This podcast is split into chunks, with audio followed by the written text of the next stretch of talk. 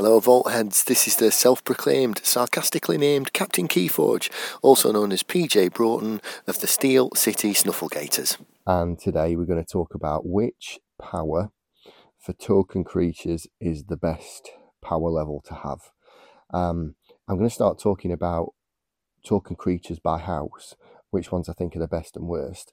But to do that, I thought I first needed to look at power and see which I thought was most important power-wise. So we're going to look in this compod at how many cards deal damage to creatures and therefore destroy creatures with damage. Which ones also gain bonuses from destroying the card they're targeting with damage. And also as well, which cards gain bonuses specifically by not destroying the card that they're targeting. Okay, and then taking power levels into account, and then also taking into account all these damage cards, what power level I think is best for token creatures. So cards that deal damage in the game of Keyforge. One card deals 23 damage. Okay, one card deals 8 damage, so that makes 2 total that would kill something power 8 or higher. As long as it's in the middle. There are one card that deals 6 damage, 5 cards that deal 5 damage, 15 cards that deal 4 damage. So at this stage, 24 cards in total that would do enough damage to kill something power 4 or higher. Okay, there are 30 cards that deal 3 damage, so that takes it to 53. Okay, there are 63 cards that deal 2 power damage, taking it to 116. Okay, and then finally there are another 38 cards that deal 1 damage, and that takes it to 154 cards that can deal damage and destroy creatures with 1 strength or higher. Okay, so when you think about that, that's quite a lot of cards. Compare that to the power 5 creature. 8 cards in total that will do enough damage to destroy a power 5 creature. 154 cards in total that will do enough damage to destroy a power 1 creature. So anything above power 4 has got such a less chance of being destroyed. I mean, I've not included things like Coward's End, but they would destroy any power level of creature as long as it's undamaged. So Gateway to This, Coward's End, Key to This, Unlock Gateway, anything that just destroys creatures, I haven't included. I've included things like Beware the Heights, which is your one card which does 23 damage, Poison Wave, things like that. It's cards that say deal this amount of damage to a creature. So, I mean, there's a lot to get through there. But I would say anything above power 4 is very good. Power 3, looking at that, is a lot safer than power 1. It's almost 3 cards to 1 safer than power 1.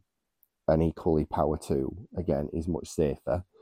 But then we also need to take a look at negative effects from the damage cards. Cards that have negative effects on your opponent when you play them, when you kill the creature, and the cards that have negative effects when you don't kill the creature. Because as well, that is important. It's something we've got to think about when we're looking at this, when we take into account everything about token creatures. So what we'll do, we will start by talking about the damage cards where your opponent wants to destroy your creature, so essentially where you want your token creature to survive. So the first one of those I'm going to bring up is Special Delivery, which does 3 damage. It's the only card which does 3 damage, which has a positive effect for the person destroying the creature. And the positive effect there is that it purges the creature. Now, don't know what that means in terms of a token creature. Does the card go into the purge pile? Does the card go into the discard pile? We're not sure yet. We'll find out. But normally, Special Delivery would purge the creature. So that's what would happen there. There are 3 cards which have a positive effect when you use them to destroy a creature that deal 2 damage. The first one is Sucker Punch. It deals 2 damage, and if it destroys the target creature, it archives itself, which obviously gives the player the ability to use it again. And if you've got token creatures that are going to get hit by that and destroyed by that, you're going to have a bad time because they can use it every Shadow's turn. Cement Shoes deals 2 damage, and on destruction of a creature, raises the tide.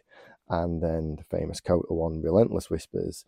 That one, if you destroy the creature off the 2 damage dealt there, then you get to steal an amber. Okay, then there are quite a few 1 damage cards which do things like this. So we'll start with Poke. Poke deals 1 damage and allows you to draw a card when you destroy the creature. Okay, so there's one. There is Jayvinder, which deals 1 damage when reaping and allows you to force your opponent to discard 1. And then there's Jayvinder, which does the same. Again, 1 damage when reaping, but that time you steal 1. There is also Kowalop that allows you to gain an amber pip for each creature destroyed using it. And that one is, like I said, it's for each. So if you've got a massive board of 1 power token creatures and they hit you with that, that is going to generate them a lot of amber. So yeah, that one's one to look out for. There's also the creature Mack the Knife, which is an Omni creature. And again, it deals 1 damage and gains 1 when it destroys a creature thanks to that 1 damage. On top of that, there is also Seeker Needle. The artifact, deal 1 damage to a creature. If this damage destroys it, gain 1. And then the final one is Throwing Stars, which again deals 1 point of damage. That one gains 1 for each creature destroyed that way. If I remember right, Throwing Stars is 3 creatures you can target. So that's 7 cards in total that have a positive effect, where that only deals 1 point of damage, but has a positive effect for killing the creature that it targets when it deals that 1 point of damage. So 11 cards in total. Most of them are 1. There's 3 at 2, and there's 1 at 3. So there are cards where you don't want your creature to die, and the stronger your creature is, the better it's going to be and the more resilient it's going to be against these effects. And there are quite a few of them, especially that target 1 power creatures. So at first glance there, for me, the 1 power creatures are the ones that are going to suffer the most from that. Then to some extent the 2s. There's only 1 card at level 3, and we don't even know if that's actually going to purge the creature. It may well not purge the creature it damages, but there's only 1 card we're talking about that's going to have an impact there. So yeah, that is going to be something we need to factor into this discussion about what strength level of power is the best one for token creatures. But there's quite a few examples there of why maybe you wouldn't want a 1 power creature, and certainly a few examples of why you wouldn't want the 2 power creature, but not as many. Then that's going to bring me next onto the damage cards where your opponent wants your creature to survive, and where there's a negative effect if your creature gets targeted by 1 of these cards and survives it. So there are less of these in the game. Only 4 of these I could find in the game. Okay, so the first one is Gongoozel. So that one is play, deal 3 damage to a creature. If it's not destroyed, its owner discards a random card from their hand. Okay, that's going to destroy anything at power level 1, power level 2, and power level 3. It's going to have to be a reasonably strong creature to get hit with that and survive it. There aren't many token creatures so far that look to be strong enough to withstand this. 1 or 2, and they're not all out at the moment. They've not all been spoiled when I'm recording this, but I can't see most token creatures even surviving that card. So I'm going to bring it up because it matters, and it's part of the discussion on this. But it's not going to impact on an awful lot of token creatures. So that's the first one of the four. Like I say, there are four that we need to talk about and look at. Okay, so the next one is Scooped, which gains you an amber pip. It deals 2 damage to a creature, and if the creature survives, it captures 1 point of amber from its own side. So again, the power level 1s, they're all going to die to this. The power level 2s, they're all going to die to this. That is a significant number of them. So that's something that we need to look at.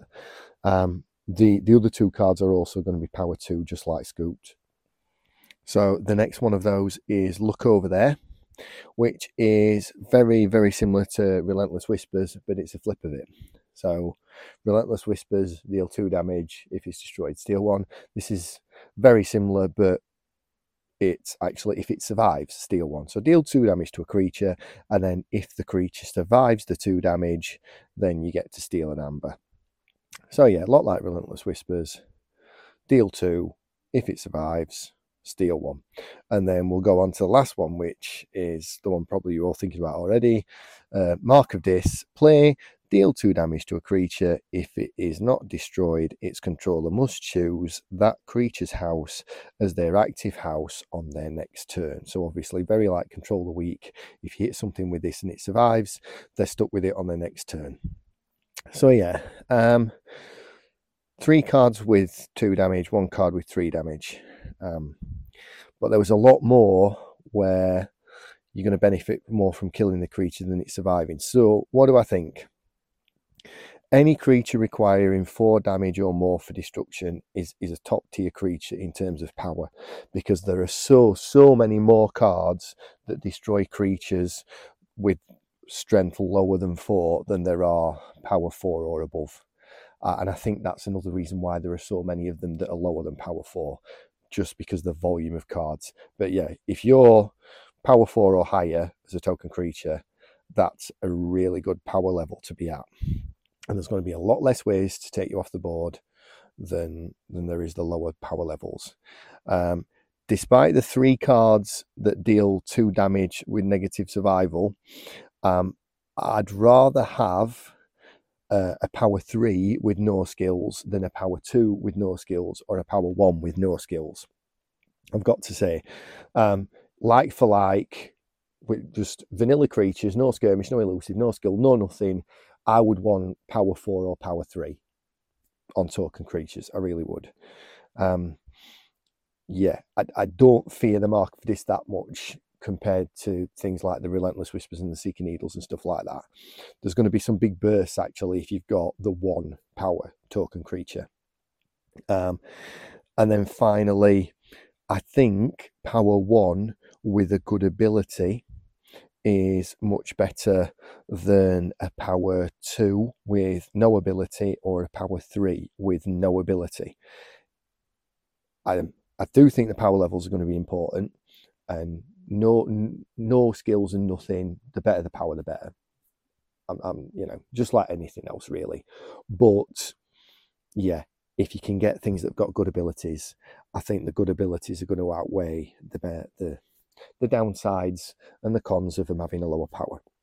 So yeah, what's going to happen now is the next compod is going to be me talking about the 4 Mars token creatures, which one I think is best, worst, etc. And I'm going to go through every house and do that. Not all the houses are out yet. Like I say, not all. There's 21 of 28 being spoiled at this time. So yeah, the next compod will be next week. It will be the Mars token creatures, which I think is best, which I think is worst, and why. So yeah, thank you for stopping by. Thank you for taking in Captain's Compod. I appreciate it. As I say, be a week to the next one. But feel free to get in touch on Facebook, Twitter, email, whatever. Happy to hear your thoughts. Happy to hear the comments and the criticisms and things like that. And as ever, may the Forge be with you.